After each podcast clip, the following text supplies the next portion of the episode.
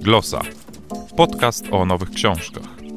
Dzisiaj powieść Andrzeja Żuławskiego Boom. w w w kropka glosa kropka info.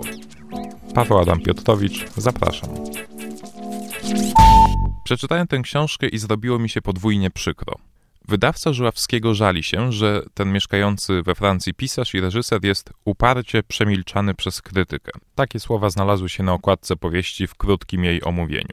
Zatem w głębi mojego dobrego serca oburzyłem się.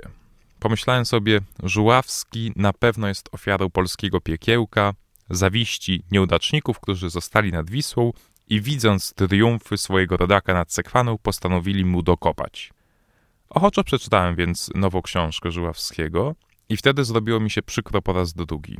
Już wielu inteligentnych ludzi zabierało się za pisanie książek, ale widząc swoje grafomaństwo rezygnowało. Boli, gdy ktoś tego nie zrobi. Bohater książki jest chyba całkiem ciekawym facetem. To pisarz, reżyser, taki sceptyczny niedowiarek. Ucieka z miasta do Głuchego Lasu. Tam nachodzi go tajemniczy zwierz, który być może jest duszą człowieka powracającego po śmierci do bliskich sobie miejsc. Z puszczy bohater przenosi się do duchowej stolicy Europy, do Rzymu, by wreszcie w ostatniej części książki znaleźć się w Afryce jako wolontariusz organizacji Lekarze bez Granic. Cały czas mam jednak wrażenie, że Żuławski tę książkę napisał nie po to, żeby zaciekawić czytelnika, ale żeby użalać się nad swoim losem.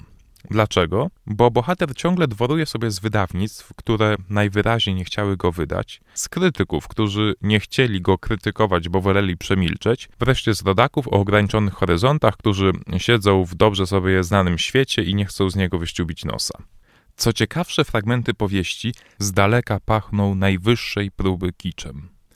Bo jeśli Żuławski opisuje buty, to są to buty, cytuję, nienagannie wypolerowane, ciało kochanki pachnie nocą, a nos spotkanego w Rzymie kolegi pisarza kraśnieje i świeci jak latarnia. Ojej, koszmar! Od takich tanich chwytów zachowaj nas Boże. Nawet ostatnia, potencjalnie najlepsza, bo i najkrótsza, afrykańska część powieści nie obroniła się. Jest to takie ni to rozliczenie z życiem, ni to gorączkowe majaki, ale wbrew potokowi słów całkowicie pozbawione treści. I to jest problem książki Żuławskiego. Słów mamy dużo, treści, oryginalnych przemyśleń, ciekawej fabuły brak. Pomimo, że Bóg ukazał się w wydawnictwie Twój styl, to znaczy książka Bóg ukazała się w wydawnictwie Twój styl, to jest to powieść zupełnie bez stylu.